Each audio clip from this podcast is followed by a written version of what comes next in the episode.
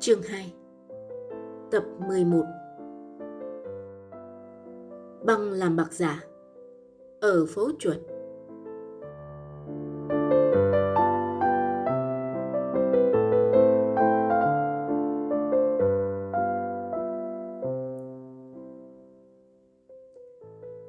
Đám trẻ rời đồn cảnh sát, quốc bộ về Gia Trang Solik ở gần đó. Biệt thự của cậu quý tử Coulson lúc nào cũng có chiếc Jaguar sang trọng đậu sẵn trong gara. Bữa này không hiểu tại sao lại xuất hiện thêm chiếc xe hơi nữa ở bên vệ đường. Gabi kêu lên thẳng thốt.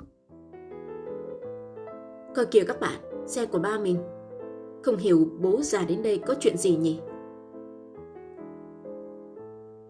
Đúng là phải có chuyện gì thanh tra Glockner mới đến đây.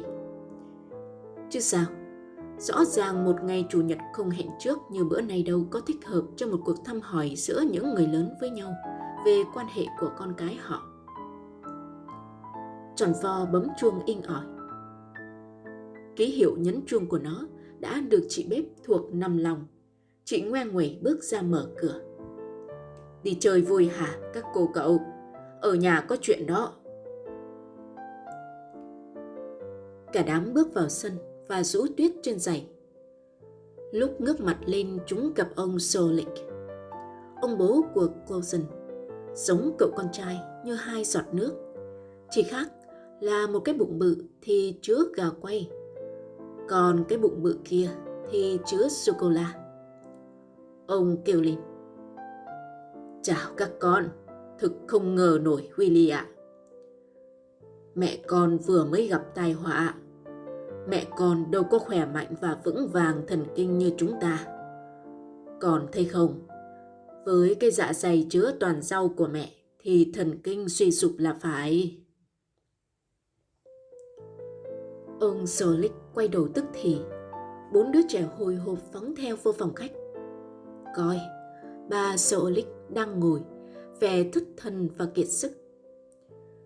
Mũi tặc xăng, đã ngửi thấy mùi thuốc an thần trong phòng. Bà Solik mệt mỏi đứng dậy ôm lấy tròn vo đang nhào tới. Kinh khủng quá con ơi! Cùng lúc ấy Gabi cũng lao vào vòng tay của bố già. Chà, thanh tra Wagner vẫn còn chưa cởi áo choàng. Chuyện gì đã xảy ra hả ba? Bà Solik nới tròn vo ra một chút để than thở. Ông thanh trả, tôi vừa bị bọn cướp tấn công. Tròn vo miệng há hốc. Trời đất!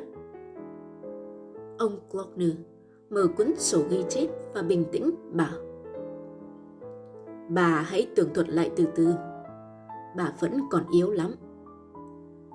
Nào, theo như lời bà đã báo qua điện thoại thì vụ cướp xảy ra cách đây nửa tiếng phải không, thưa bà? Bà Solik nhìn xuống chiếc đồng hồ đeo tay xinh xắn. Vâng, đúng vậy. Ở đâu? Ở đại lộ Raston, chỗ cuối công viên. Lúc ấy bà chỉ có một mình. Vâng, tôi đi thăm một bà bạn gái và trên đường về nhà, tôi mặc áo choàng lông màu sẫm. Trong tay tôi là chiếc sắc đeo bằng da cá sấu rất hợp với màu áo. Xin bà kể lại cặn kẽ cho. Phố xá rất yên tĩnh. Tôi đi trên con đường cạnh công viên và không gặp một ai. Những ngôi nhà xa nhất cũng nằm sau khu vườn khá xa, nên không ai nghe được tiếng tôi kêu cứu. Mắt bà sâu lích nhắm nghiền lại vì chưa hết hoảng sợ. Giọng bà nghèn nghẹn. Rồi tôi có nghe tiếng động cơ sau lưng. Động cơ xe hơi à? Không, xe gắn máy. Nó chỉ rền lên khi chạy sát bên tôi. Chuyện xảy ra như trong phim gangster bạo lực. Hai thằng cướp đều mặc đồ da màu đen. Một thằng vẫn cầm lái còn thằng kia nhảy xuống hất mạnh vai tôi làm tôi suýt nữa thì trượt chân té sấp xuống mặt tuyết. Tôi la lên nhưng nó đã giật được chiếc sắt. Ông có thể đoán được chứ? chiếc sắt đắt tiền mà chồng tôi, anh Herman, đã mua tặng tôi với giá 1.200 mark. Ngoài ra, trong sắt có khoảng 250 mark tiền mặt, một hộp phấn bằng vàng, một bút chì vỏ bằng vàng và một lọ nước hoa. Bọn cướp đã hành động và biến mất chỉ sau vài tích tắc. Thanh tra Glockner trầm ngâm. Vẫn là một thủ đoạn như cũ, chỉ khác chủng loại xe gắn máy, bằng số và áo quần. Đây là vụ cướp thứ 67 trong vòng 4 tháng qua. Cướp cạn tràn lan như một nạn dịch. Ông Solik nhíu mày.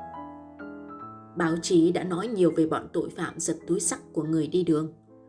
Họ cho rằng là bọn tội phạm chuyên nghiệp. Tôi đầu ngờ nạn nhân mới nhất lại là bà xã hiền lành của tôi. Không lẽ cảnh sát phải bó tay hay sao?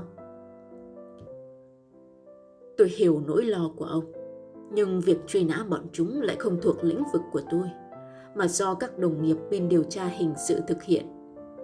Các giải thưởng săn bắt cướp còn nguyên đó, nhưng chưa sờ được một đầu dây mối nhợ nào.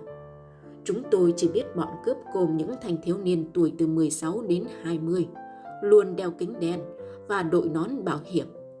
Chúng không bao giờ trở mặt ra, nếu có, chỉ là do sơ ý thôi.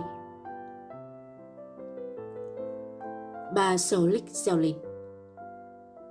Thằng tấn công tôi không đội thứ gì trên đầu hết. Ông Glockner bật thẳng người dậy. Bà nói sao? Bà đã biết mặt nó.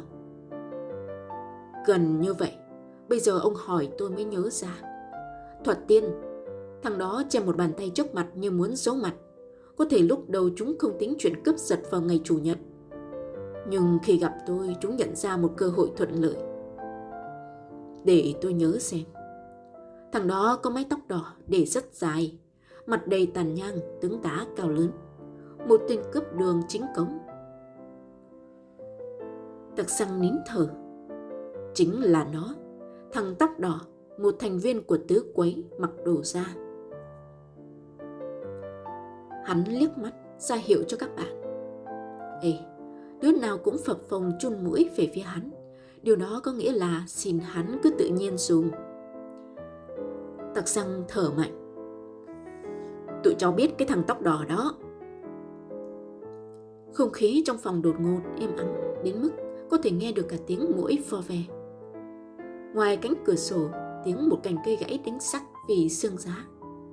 Cạnh đó là tiếng sùng xoèng xong nồi của chị Bách đang chuẩn bị món ăn cho bốn đứa trẻ. Tặc xăng kể xong vụ đụng độ ở ga tàu thì thanh tra Glockner cũng ngừng ghi chép. Ông chép miệng. Chà, đây đúng là những chỉ dẫn đầu tiên giúp tôi và các đồng sự lật mặt bọn cướp.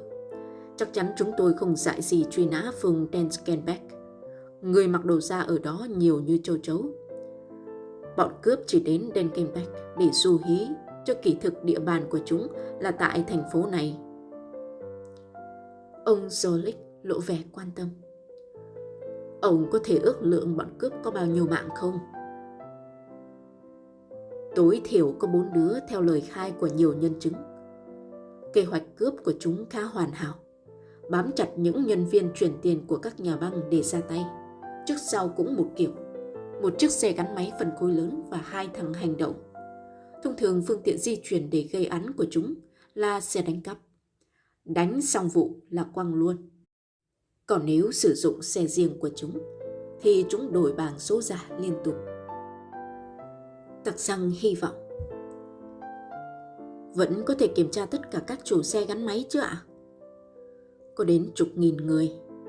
Tất nhiên chúng tôi vẫn thẩm tra những kẻ có tiền án tiền sự, nhưng ai ai cũng tỏ ra ngoại phạm cả. Ngoài việc cướp xe chuyển tiền, chúng thích tấn công những phụ nữ yếu đuối, vô phương tự vệ. Đi dạo ở những nơi vắng vẻ với một chiếc sắc tay đắt tiền như bà đây thì quả thật là liều lĩnh. Bọn tội phạm này thật là thiếu thận trọng khi phá phách các tòa tàu. Đã đi ăn cướp lại còn làm chuyện đó thì khả năng ra lưới sẽ tăng gấp đôi.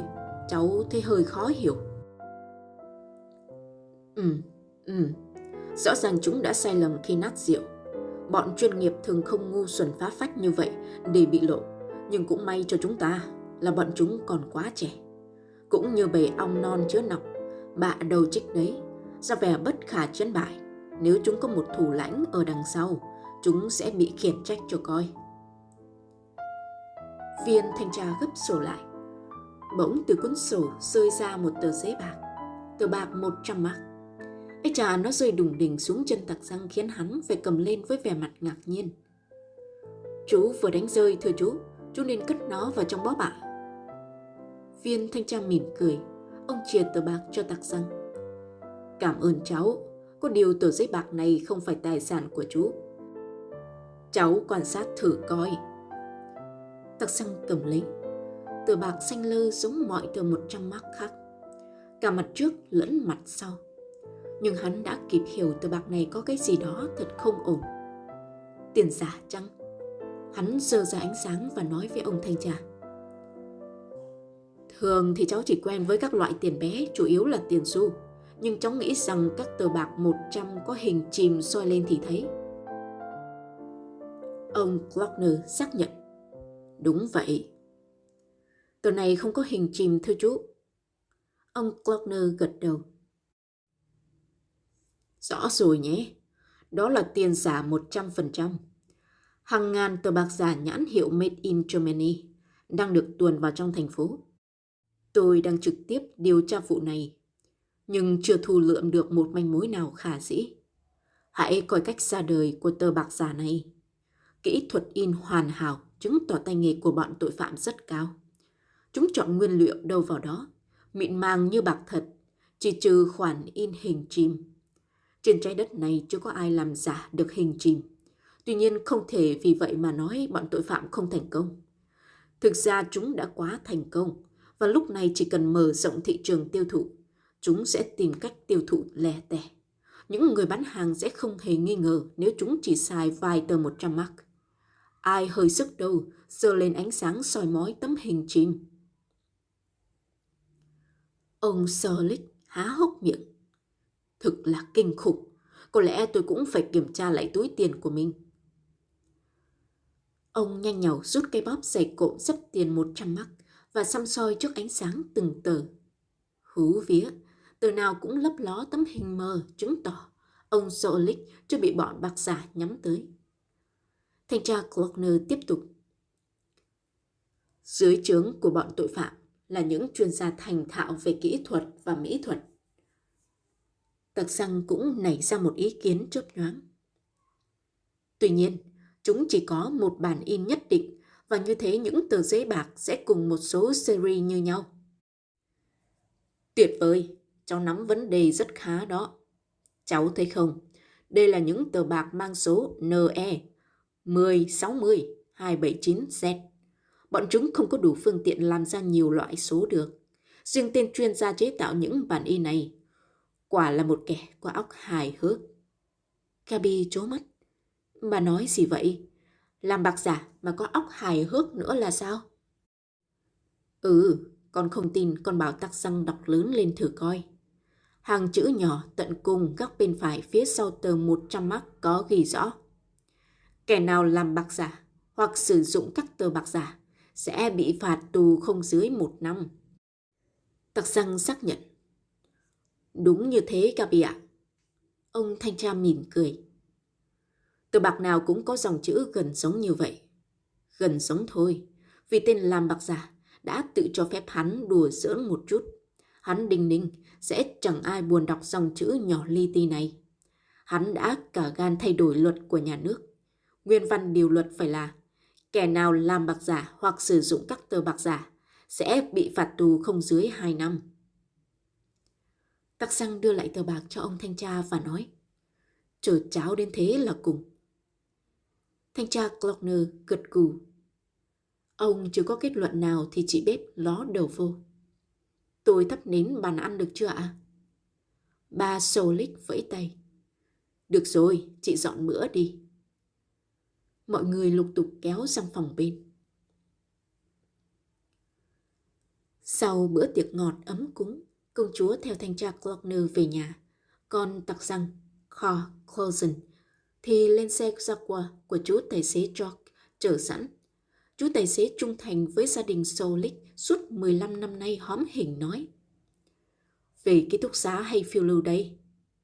Clausen thoải mái duỗi dài chân trong ô tô của bố. Còn lòng dạ nào mà phiêu bạt hả chú? Chú đưa bạn cháu Kha về nhà trước, rồi bỏ tụi cháu ở ký túc xá. Hai thằng về ký túc xá đúng lúc bữa tối trong phòng ăn vừa kết thúc. Tặc răng nắm tay Colson, lên lòi trong con suối người từ 10 đến 19 tuổi để lên xào huyệt tổ đại bàng. Hai quái lò dò lên tầng hai, thì liếc thấy phòng kế bên, tổ đại bàng hét cửa. Kỳ cục, căn phòng láng giềng mang tên là hàng cướp này có bộ biến cố gì hay sao? Tặc răng nghe có tiếng thì thầm Lạy Chúa, con biết phải làm gì bây giờ? Con phải làm gì bây giờ? Trời ạ, à, tiếng của thằng Jochen Andresen. Bạn cùng lớp của hắn với tròn vo chứ ai. Thằng này bộ mới đi ăn cướp thật nên cầu kinh sám hối với Thượng Đế chắc. Tắc xăng đẩy cửa.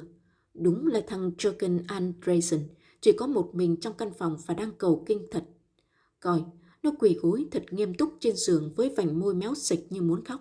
Tắc răng hỏi liền. Có chuyện gì vậy Joken? Kẻ sám hối nhếch miệng cười gượng. Tạc Sang và Closen ha. Ừ, tụi tao đây. Bộ có vấn đề phức tạp sao? Joken cắn móng tay bên trái, bối rối. Gần như thế. Tao rất cần một phép lạ của Chúa lúc này. Bằng không thì một lời khuyên của bạn bè cũng được. Tao đang gặp chuyện rắc rối. Ê, cái thằng cho tóc vàng nhỏ con và lành như cục đất kia hình như vốn không có cả bạn lẫn thù. Thú vui duy nhất của nó là dành cho điện ảnh. Cuối tuần nào nó cũng chỉ đi xem phim. Chả lẽ... Tặc xăng an ủi. Tụi tao không tò mò, nhưng nếu mày cần tụi tao sẽ giúp. Nét mặt Joken sáng rực. Vậy thì mời hai bạn vô nhà. Tao phải đóng cửa lại mới kể được. Khỏi phải mời đến lần thứ hai tròn vo đã nhảy phóc lên chiếc giường trống thứ hai. Còn tặc răng thì đu đưa chân bên thành cửa sổ. Giọng Joken sầu sầu. Tao đã ngẫu nhiên lượm được một thứ cực kỳ quý. Theo mày thì có nên giao nộp cho sở thu hồi của thành phố hay không? Tặc xăng trả lời gọn ghẽ.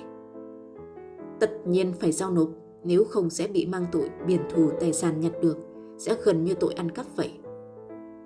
Nhưng tao phải nộp bằng cách nào chứ? Có khó gì đâu, như tao hiểu. Cho cần cắt ngang lời tặc rằng. Khó và tế nhị hơn mày tưởng nhiều. Này nhé, tao lượm chiếc dạp Gloria gần đầu phố chuột vừa lúc nãy thôi. Kẹt nỗi tao lại lượm được trong thời gian bị cấm túc mới chết. Ông thầy Plummer khốn khiếp đã phạt tao không được rời khỏi trường Tao nghiền xin nề quá phải trốn vào thành phố. Chuyện này mà bại lộ tao chỉ có nước bị đuổi học. Tròn vo huyết sáo. Chà, kẹt giò nhi. Tắc xăng nghĩ ra một lối thoát chấp nhoáng. Mày sao mớ tài sản lượm được cho tao, coi như tao lượm được nó, chứ không phải mày. Tao và thằng Closen đều được phép vào thành phố, và đương nhiên tụi tao có quyền thả bộ ngang dạp Grovia. Rồi, ok. Jokin như gỡ được tảng đá nặng đè lên ngực. Nó mừng húm, nhảy khỏi giường, đưa tay lần trước áo khoác dày và lôi ra một sấp tiền được buộc tạm bởi sợi dây thun. Nguyên si 2.000 mark. Nó nằm trong tuyết cạnh phía hè lúc tao tình cờ ngó xuống. Tặc răng chơi với. Không phải vì số tiền đánh rơi quá lớn, mà vì một nguyên nhân khác. Hắn dụi mắt liên tục. Ê, Golden, tờ bạc trên cùng mang dãy số NE 1060 279Z có nghĩa là nguyên một CG giống nhau. Hả? Còn mặt sau có hàng chữ nhỏ sẽ bị phạt tù không dưới một năm. Mày thấy thế nào? Lại chúa, đại ca, mày coi có cái hình uh, hình gì đó không? Tạc răng cắn môi, sơ tờ bạc lên ngọn đèn. Không. Tròn pho nhưng sắp ngất xỉu, nó ú ớ. Tiền giả, Trời ơi! Mặt Jerkin ngơ ngác. Hai bạn nói gì kỳ cục vậy? Tao nói mày lượm được tiền giả, hiểu chưa? Tặc xăng bắt đầu giải thích cho thằng cho tội nghiệp. Hắn làm thằng nhãi ngớ người ra khi cho biết gã chuyên gia giả mạo khôi hài thay đổi một số chữ trong tờ giấy bạc. Làm sao bây giờ đây? Jokin lại tính cả móng tay cái bên trái nữa. Nhưng chúng đã cụt ngủ bởi hàm răng của nó còn đâu và chưa kịp mọc lại. Tặc răng dứt khoát. Tao phải gọi phone cho thanh tra Glockner cấp kỳ. Mày sẽ đứng ngoài cuộc và im lặng tuyệt đối. Chứ thanh tra Glockner và tụi tao. Sẽ không ai biết mày lượm được nó ở đâu. Tụi tao hứa bảo vệ bí mật. Ôi trời ơi, giờ thì tao hiểu rằng được quen biết những thằng bạn đích thực mới tuyệt vời làm sao chứ. Cảm ơn các huynh. Tặc xăng đâm sầm xuống lầu và chạy ào đến máy điện thoại. Hên cho hắn, thanh tra Glockner đang ở tư gia. Ông ra lệnh cho hắn đợi ông ở cổng trường. Tắc xăng đi ra hành lang. Không lâu lắc gì lắm, hắn thấy thanh tra Glockner đích thân lái xe đến. Khuôn mặt ông cực kỳ căng thẳng